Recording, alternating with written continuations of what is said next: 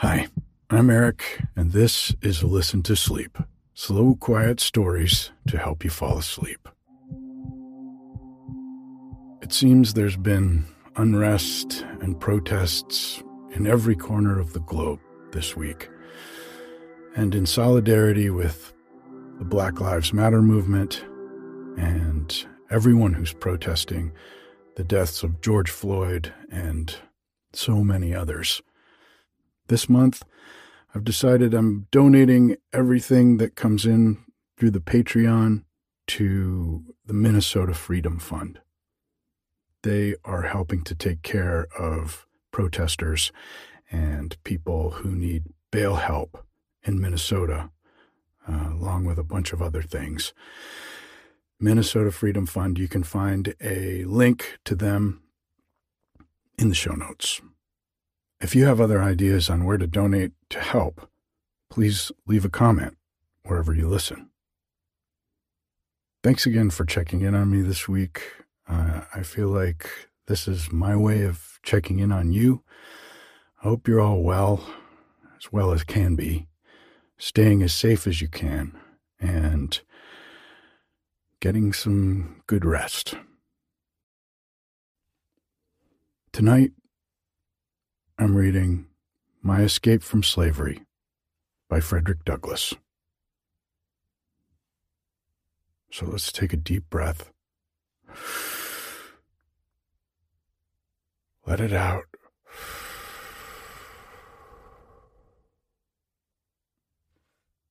Let yourself relax, and if you fall asleep while I'm reading to you, you can listen again tomorrow and get the whole story. My Escape from Slavery. In the first narrative of my experience in slavery, written nearly 40 years ago, and in various writings since, I have given the public what I considered very good reasons for withholding the manner of my escape.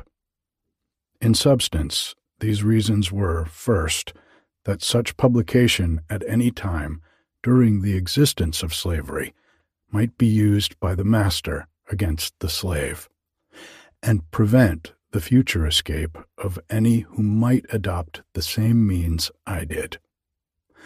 The second reason was, if possible, still more binding to silence. The publication of details would certainly have put in peril the persons and property of those who assisted. Murder itself was not more sternly and certainly punished in the state of Maryland than that of aiding and abetting the escape of a slave.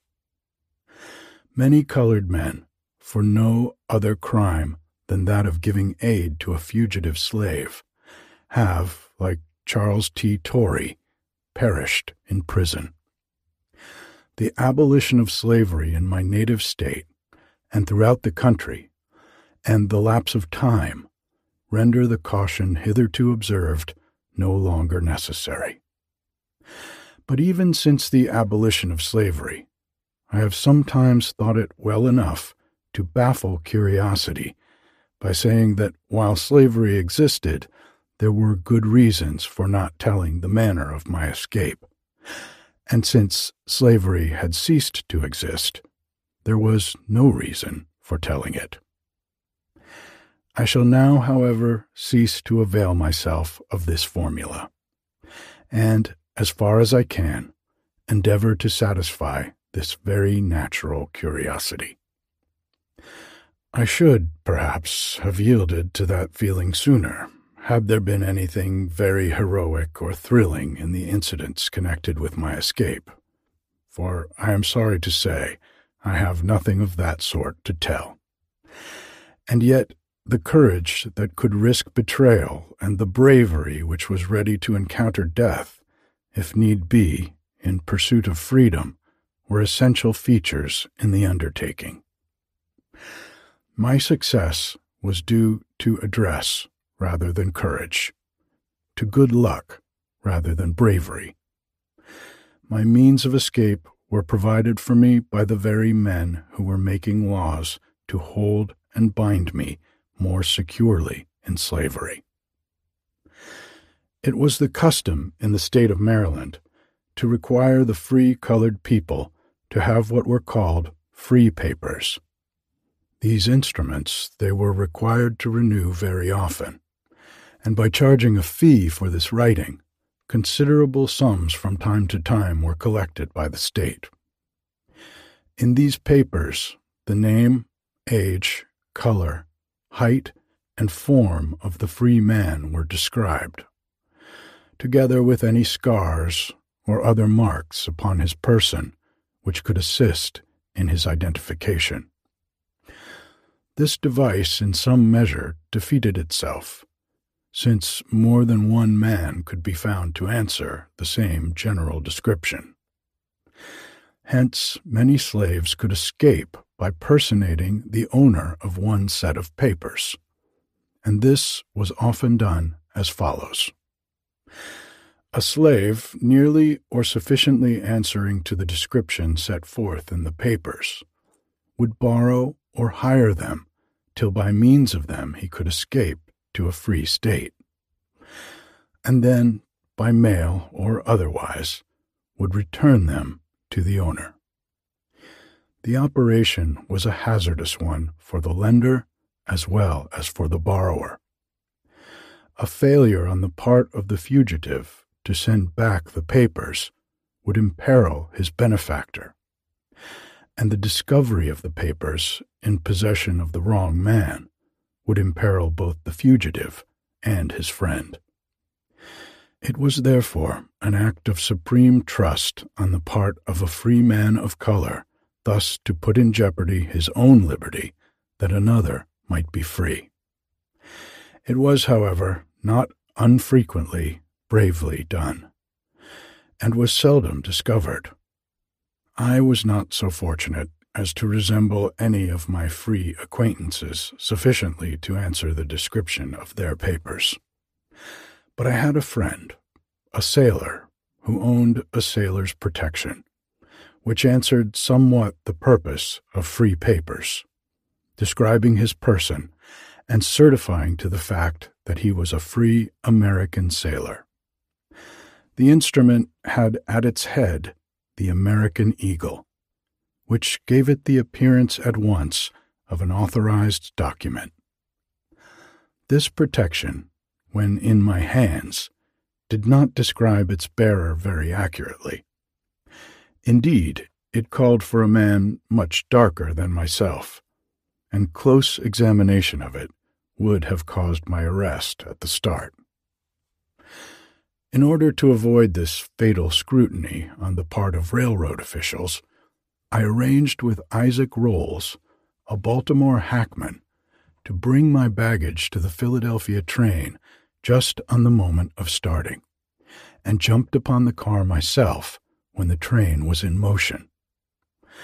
Had I gone into the station and offered to purchase a ticket, I should have been instantly and carefully examined, and undoubtedly arrested. In choosing this plan, I considered the jostle of the train and the natural haste of the conductor in a train crowded with passengers, and relied upon my skill and address in playing the sailor as described in my protection, to do the rest. One element in my favor was the kind feeling which prevailed in Baltimore and other seaports at the time toward those who go down to the sea in ships. Free trade and sailors' rights just then expressed the sentiment of the country. In my clothing, I was rigged out in sailor style. I had on a red shirt and a tarpaulin hat, and a black cravat tied in a sailor fashion, carelessly and loosely about my neck. My knowledge of ships and sailors' talk came much to my assistance, for I knew a ship from stem to stern, and from keelson to crosstrees, and could talk sailor like an old salt. I was well on the way to Havre de Grace before the conductor came into the Negro car to collect tickets and examine the papers of his black passengers. This was a critical moment in the drama.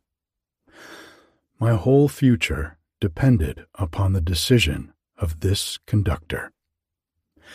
Agitated though I was while this ceremony was proceeding, still, externally at least, I was apparently calm and self possessed.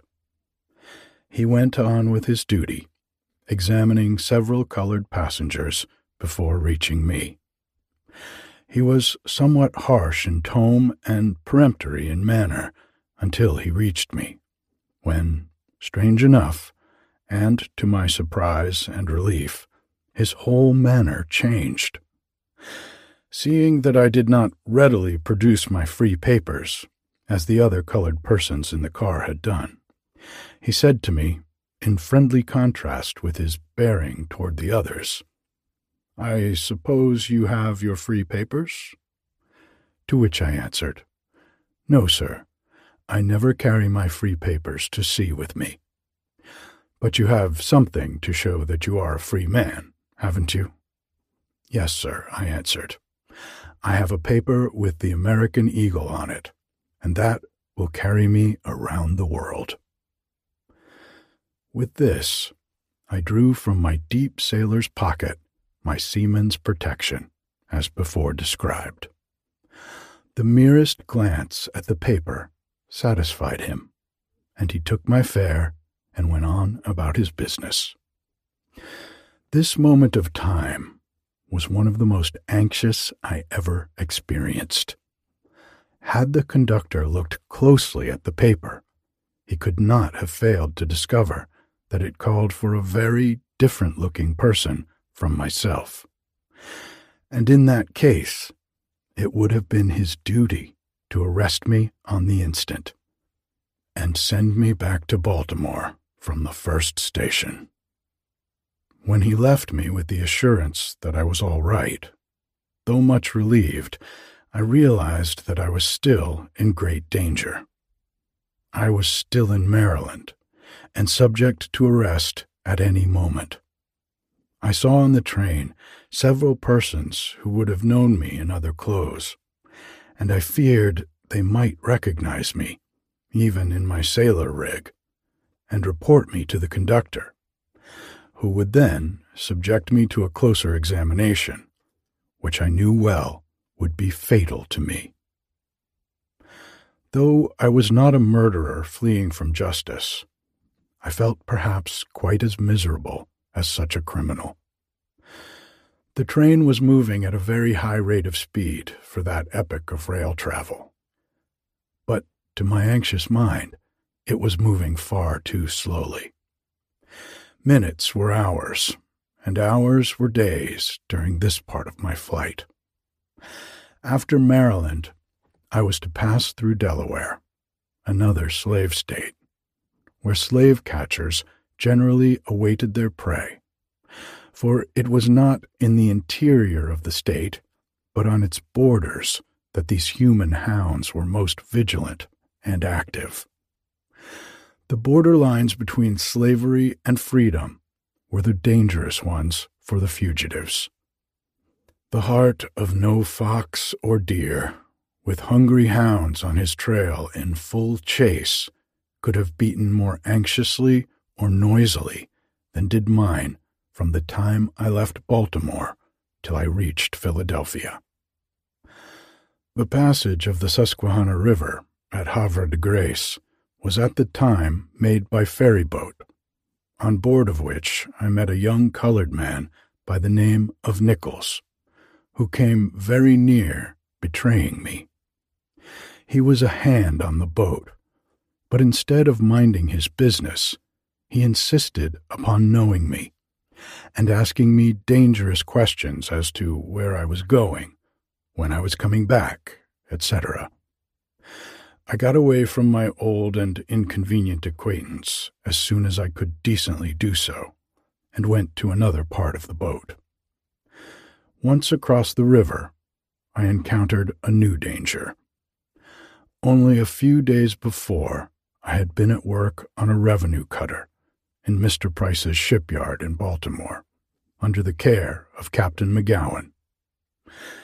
On the meeting at this point of the two trains, the one going south stopped on the track just opposite to the one going north. And so it happened that this Captain McGowan sat at a window where he could see me very distinctly, and would certainly have recognized me had he looked at me but for a second. Fortunately, in the hurry of the moment, he did not see me, and the trains soon passed each other on their respective ways. But this was not my only hairbreadth escape. A German blacksmith, who I knew well, was on the train with me, and looked at me very intently, as if he thought he had seen me somewhere before in his travels. I really believe he knew me, but had no heart to betray me.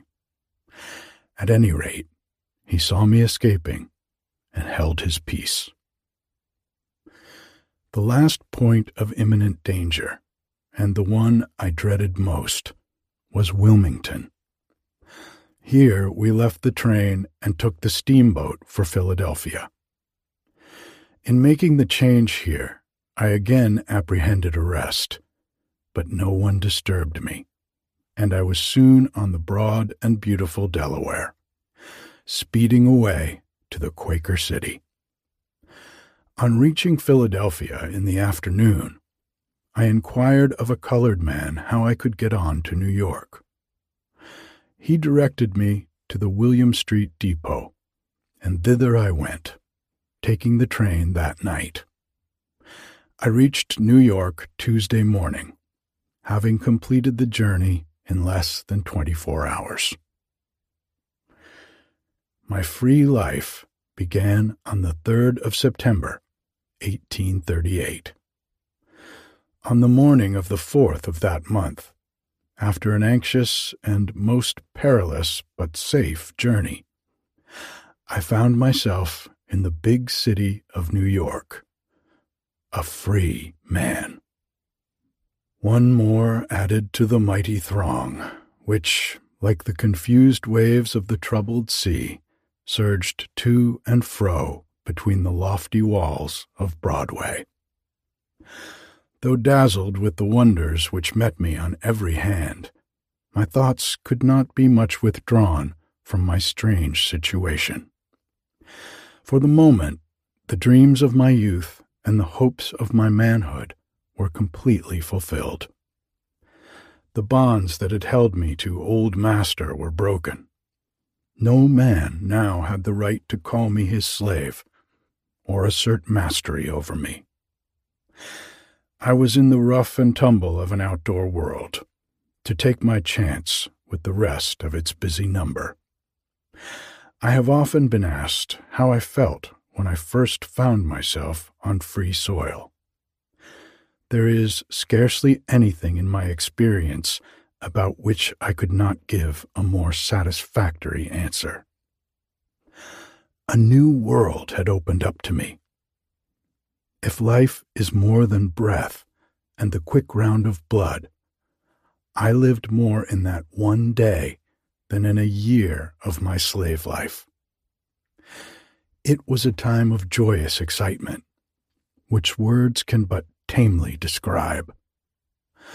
In a letter written to a friend soon after reaching New York, I said, I felt as one might feel upon escape from a den of hungry lions. Anguish and grief, like darkness and rain, may be depicted, but gladness and joy, like the rainbow, defy the skill of pen or pencil. During ten or fifteen years, I had been, as it were, dragging a heavy chain which no strength of mine could break. I was not only a slave, but a slave for life. I might become a husband, a father, an aged man, but through all, from birth to death, from the cradle to the grave, I had felt myself doomed. All efforts I had previously made to secure my freedom had not only failed, but had seemed only to rivet my fetters the more firmly, and to render my escape more difficult. Baffled, entangled, and discouraged, I had at times asked myself the question May not my condition, after all, be God's work and ordered for a wise purpose? And if so, is not submission my duty? A contest had, in fact, been going on in my mind for a long time between the clear consciousness of right and the plausible makeshifts of theology and superstition. The one held me an abject slave, a prisoner for life, punished for some transgression in which I had no lot or part. And the other counseled me to manly endeavor to secure my freedom. This contest was now ended. My chains were broken, and the victory brought me unspeakable joy. But my gladness was short lived, for I was not yet out of the reach and power of the slaveholders. I soon found that New York was not quite so free or so safe a refuge as I had supposed. And a sense of loneliness and insecurity again oppressed me most sadly. I chanced to meet on the street, a few hours after my landing, a fugitive slave whom I had once known well in slavery. The information received from him alarmed me. The fugitive in question was known in Baltimore as Allender's Jake, but in New York he wore the more respectable name of William Dixon. Jake, in law, was the property of Dr. Allender and Tolly Allender, the son of the doctor, who had once made an effort to recapture Mr. Dixon, but had failed for want of evidence to support his claim. Jake told me the circumstances of this attempt and how narrowly he escaped being sent back to slavery and torture. He told me that New York was then full of Southerners returning from the northern watering places, that the colored people of New York were not to be trusted, that there were hired men of my own color who would betray me for a few dollars, that there were hired men ever on the lookout for fugitives, that I must trust no man with my secret, that I must not think of going either upon the wharves or into any colored boarding house, for all such places were closely watched, that he was himself unable to help me. And, in fact, he seemed while speaking to me to fear lest I myself might be a spy and a betrayer. Under this apprehension, as I suppose, he showed signs of wishing to be rid of me, and with whitewash brush in hand, in search of work, he soon disappeared. This picture, given by poor Jake of New York, was a damper to my enthusiasm. My little store of money would soon be exhausted, and since it would be unsafe for me to go on the wharves for work, and I had no introductions elsewhere, the prospect for me was far from cheerful. I saw the wisdom of keeping away from the shipyards, for if pursued, as I felt certain I should be, Mr. Auld, my old master, would naturally seek me there among the caulkers. I saw the wisdom of keeping away from the shipyards, for if pursued, as I felt certain I should be, Mr. Auld, my master, would naturally seek me there among the caulkers. Every door seemed closed against me. I was in the midst of an ocean of my fellow men, and yet a perfect stranger to every one. I was without home, without acquaintance, without money, without credit, without work, and without any definite knowledge as to what course to take or where to look for succor. In such an extremity, a man had something besides his newborn freedom to think about. While wandering about the streets of New York, and lodging at least one night among the barrels on one of the wharves, I was indeed free, free from slavery, but free from food and shelter as well. I kept my secret to myself as long as I could, but I was compelled at last to seek someone who would befriend me without taking advantage of my destitution to betray me. Such a person I found in a sailor named Stewart, a warm hearted and generous fellow, who, from his humble home on Center Street, saw me standing on the opposite sidewalk near the Tombs prison. As he approached me, I ventured a remark to him which at once enlisted his interest in me. He took me to his home to spend the night, and in the morning went with me to Mr. David Ruggles, the secretary of the New York Vigilance Committee, a co worker with Isaac T. Hopper, Lewis and Arthur Tappan, Theodore S. Wright, Samuel Cornish, Thomas Downing, Philip A. Bell, and other true men of their time. All these, save Mr. Bell, who still lives, and is editor and publisher of a paper called The Elevator in San Francisco, have finished their work on earth. Once in the hands of these brave and wise men, I felt comparatively safe. With Mr. Ruggles, on the corner of Lispenard and Church Streets, I was hidden several days, during which time my intended wife came on from Baltimore at my call to share the burdens of life with me. She was a free woman and came at once on getting the good news of my safety. We were married by Reverend J. W. C. Pennington, then a well known and respected Presbyterian minister.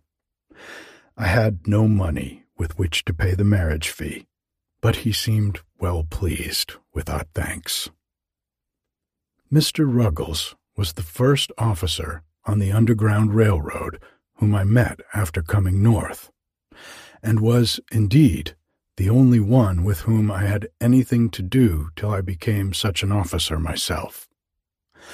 Learning that my trade was that of a caulker, he promptly decided that the best place for me was in New Bedford, Massachusetts.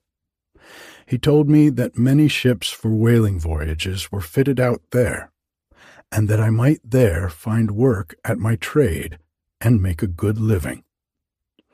So on the day of the marriage ceremony, we took our little luggage to the steamer John W. Richmond, which, at that time, was one of the line running between New York and Newport, Rhode Island. Forty three years ago, colored travelers were not permitted in the cabin, nor allowed abaft the paddle wheels of a steam vessel. They were compelled, whatever the weather might be, whether cold or hot, wet or dry, to spend the night on deck. Unjust as this regulation was, it did not trouble us much. We had fared much harder before. We arrived at Newport the next morning, and soon after an old fashioned stagecoach with New Bedford in large yellow letters on its sides came down to the wharf. I had not money enough to pay our fare, and stood hesitating what to do. Fortunately for us, there were two Quaker gentlemen who were about to take passage on the stage friends William C. Taber and Joseph Ricketson, who at once discerned our true situation, and, in a peculiarly quiet way, addressing me, Mr. Taber said, Thee get in.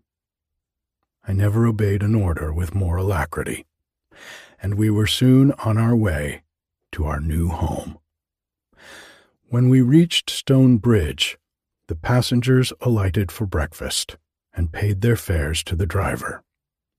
We took no breakfast, and when asked for our fares, I told the driver I would make it right with him when we reached New Bedford. I expected some objection to this on his part, but he made none.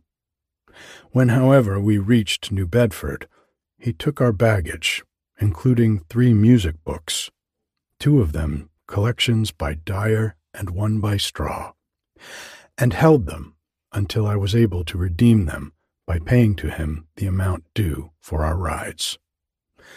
This was soon done, for Mr. Nathan Johnson not only received me kindly and hospitably, but on being informed about our baggage, at once loaned me the two dollars with which to square accounts with the stage driver.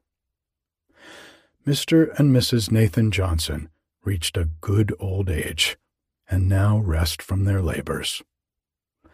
I am under many grateful obligations to them.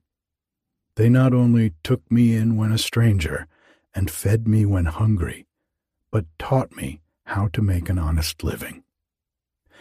Thus, in a fortnight after my flight from Maryland, I was safe in New Bedford, a citizen of the grand old Commonwealth of Massachusetts.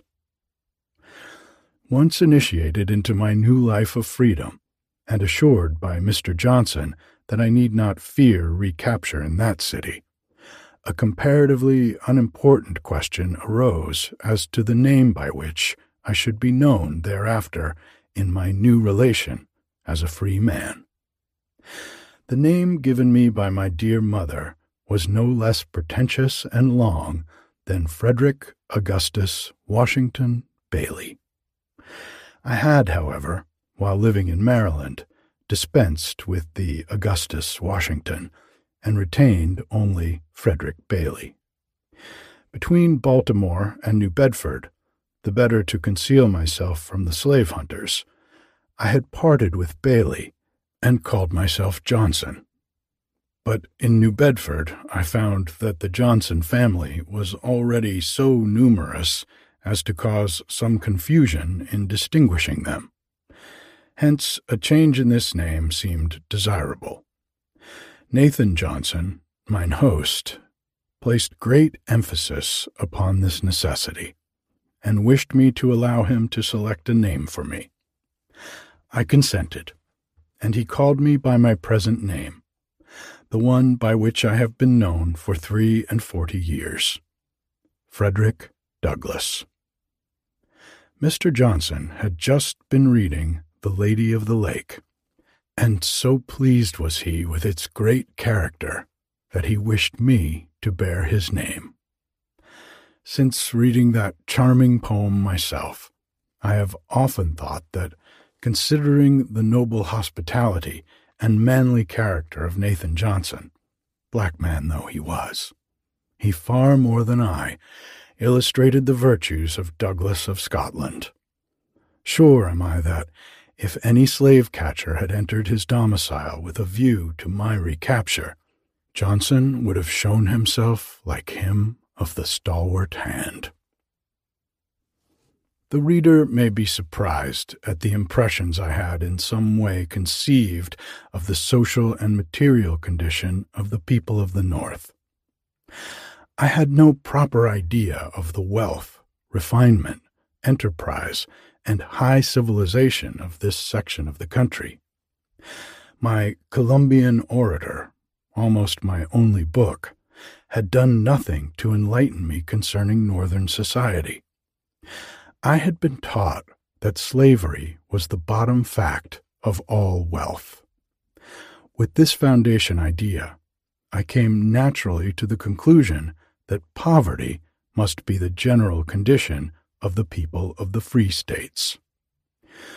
In the country from which I came, a white man holding no slaves was usually an ignorant and poverty stricken man and men of this class were contemptuously called poor white trash.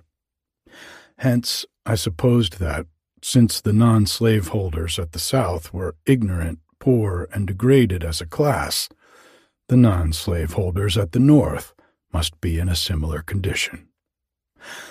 I could have landed in no part of the United States where I should have found a more striking and gratifying contrast, not only to life generally in the South, but in the condition of the colored people there, than in New Bedford. I was amazed when Mr. Johnson told me that there was nothing in the laws or Constitution of Massachusetts that would prevent a colored man from being governor of the state if the people should see fit to elect him. There, too, the black man's children attended the public schools with the white man's children, and apparently without objection from any quarter. To impress me with my security from recapture and return to slavery, Mr. Johnson assured me that no slaveholder could take a slave out of New Bedford, that there were men there who would lay down their lives to save me from such a fate. The fifth day after my arrival, I put on the clothes of a common laborer and went upon the wharves in search of work. On my way down Union Street, I saw a large pile of coal in front of the house of Reverend Ephraim Peabody, the Unitarian minister. I went to the kitchen door and asked the privilege of bringing in and putting away this coal. What will you charge? said the lady. I will leave that to you, madam. You may put it away, she said. I was not long in accomplishing the job when the dear lady put into my hand two silver half dollars. To understand the emotion which swelled my heart as I clasped this money, realizing that I had no master who could take it from me, that it was mine, that my hands were my own, and could earn more of the precious coin. One must have been, in some sense, himself a slave. My next job was stowing a sloop at Uncle Howland's wharf with a cargo of oil for New York. I was not only a free man, but a free working man, and no master stood ready at the end of the week to seize my hard earnings. The season was growing late, and work was plenty. Ships were being fitted out for whaling, and much wood was used in storing them. The sawing this wood was considered a good job. With the help of old friend Johnson, blessings on his memory, I got a saw and buck and went at it. When I went into a store to buy a cord with which to brace up my saw in the frame, I asked for a fip's worth of cord. The man behind the counter looked rather sharply at me and said, with equal sharpness, You don't belong about here. I was alarmed and thought I had betrayed myself. A fip in Maryland was six and a quarter cents, called fourpence in Massachusetts. But no harm came from the fippenny bit blunder, and I confidently and cheerfully went to work with my saw and buck.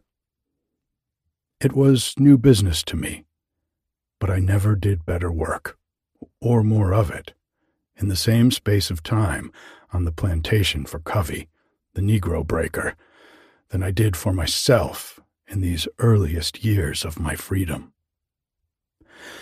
Notwithstanding the just and humane sentiment of New Bedford three and forty years ago, the place was not entirely free from race and color prejudice. The good influence of the Rotches, Rodmans, Arnolds, Grinnells, and Robesons did not pervade all classes of its people. The test of the real civilization of the community came when I applied for work at my trade, and then my repulse was emphatic and decisive. It so happened that Mr. Rodney French, a wealthy and enterprising citizen, distinguished as an anti slavery man, was fitting out a vessel for a whaling voyage upon which there was a heavy job of caulking and coppering to be done.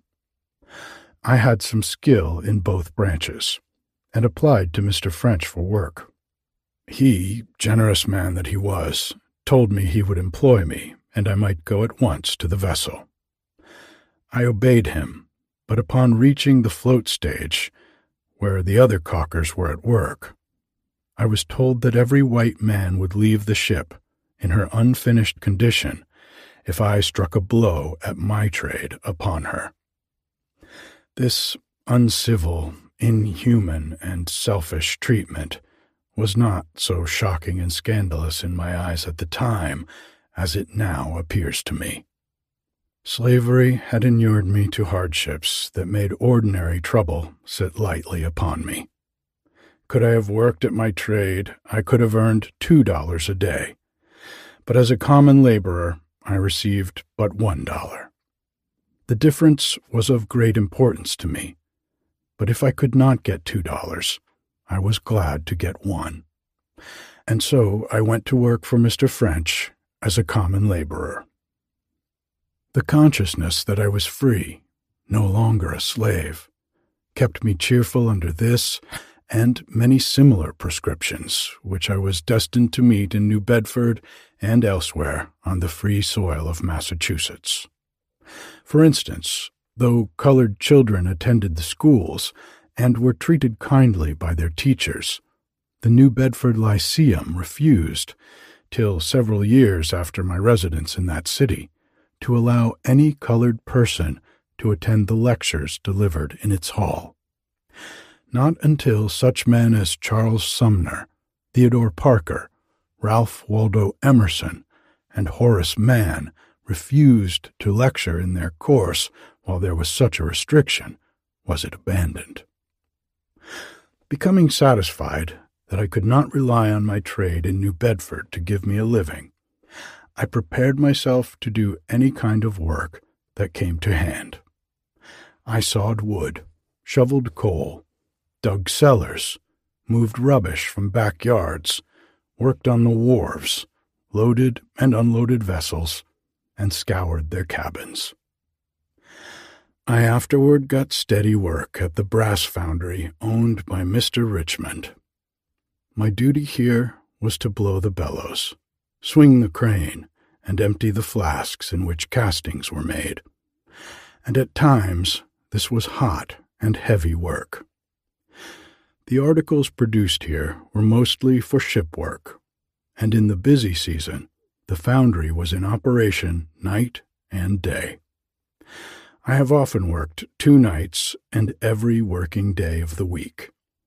My foreman, Mr. Cobb, was a good man, and more than once protected me from abuse that one or more of the hands were disposed to throw upon me.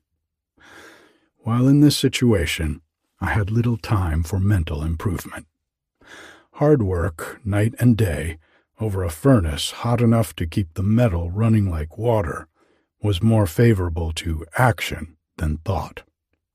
Yet here I often nailed a newspaper to the post near my bellows, and read while I was performing the up and down motion of the heavy beam by which the bellows was inflated and discharged. It was the pursuit of knowledge under difficulties. And I look back at it now, after so many years, with some complacency and a little wonder that I could have been so earnest and persevering in any pursuit other than for my daily bread. I certainly saw nothing in the conduct of those around me to inspire me with such interest. They were all devoted exclusively to what their hands found to do.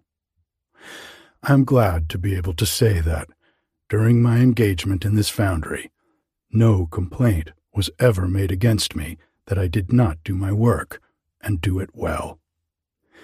The bellows, which I worked by main strength, was, after I left, moved by a steam engine.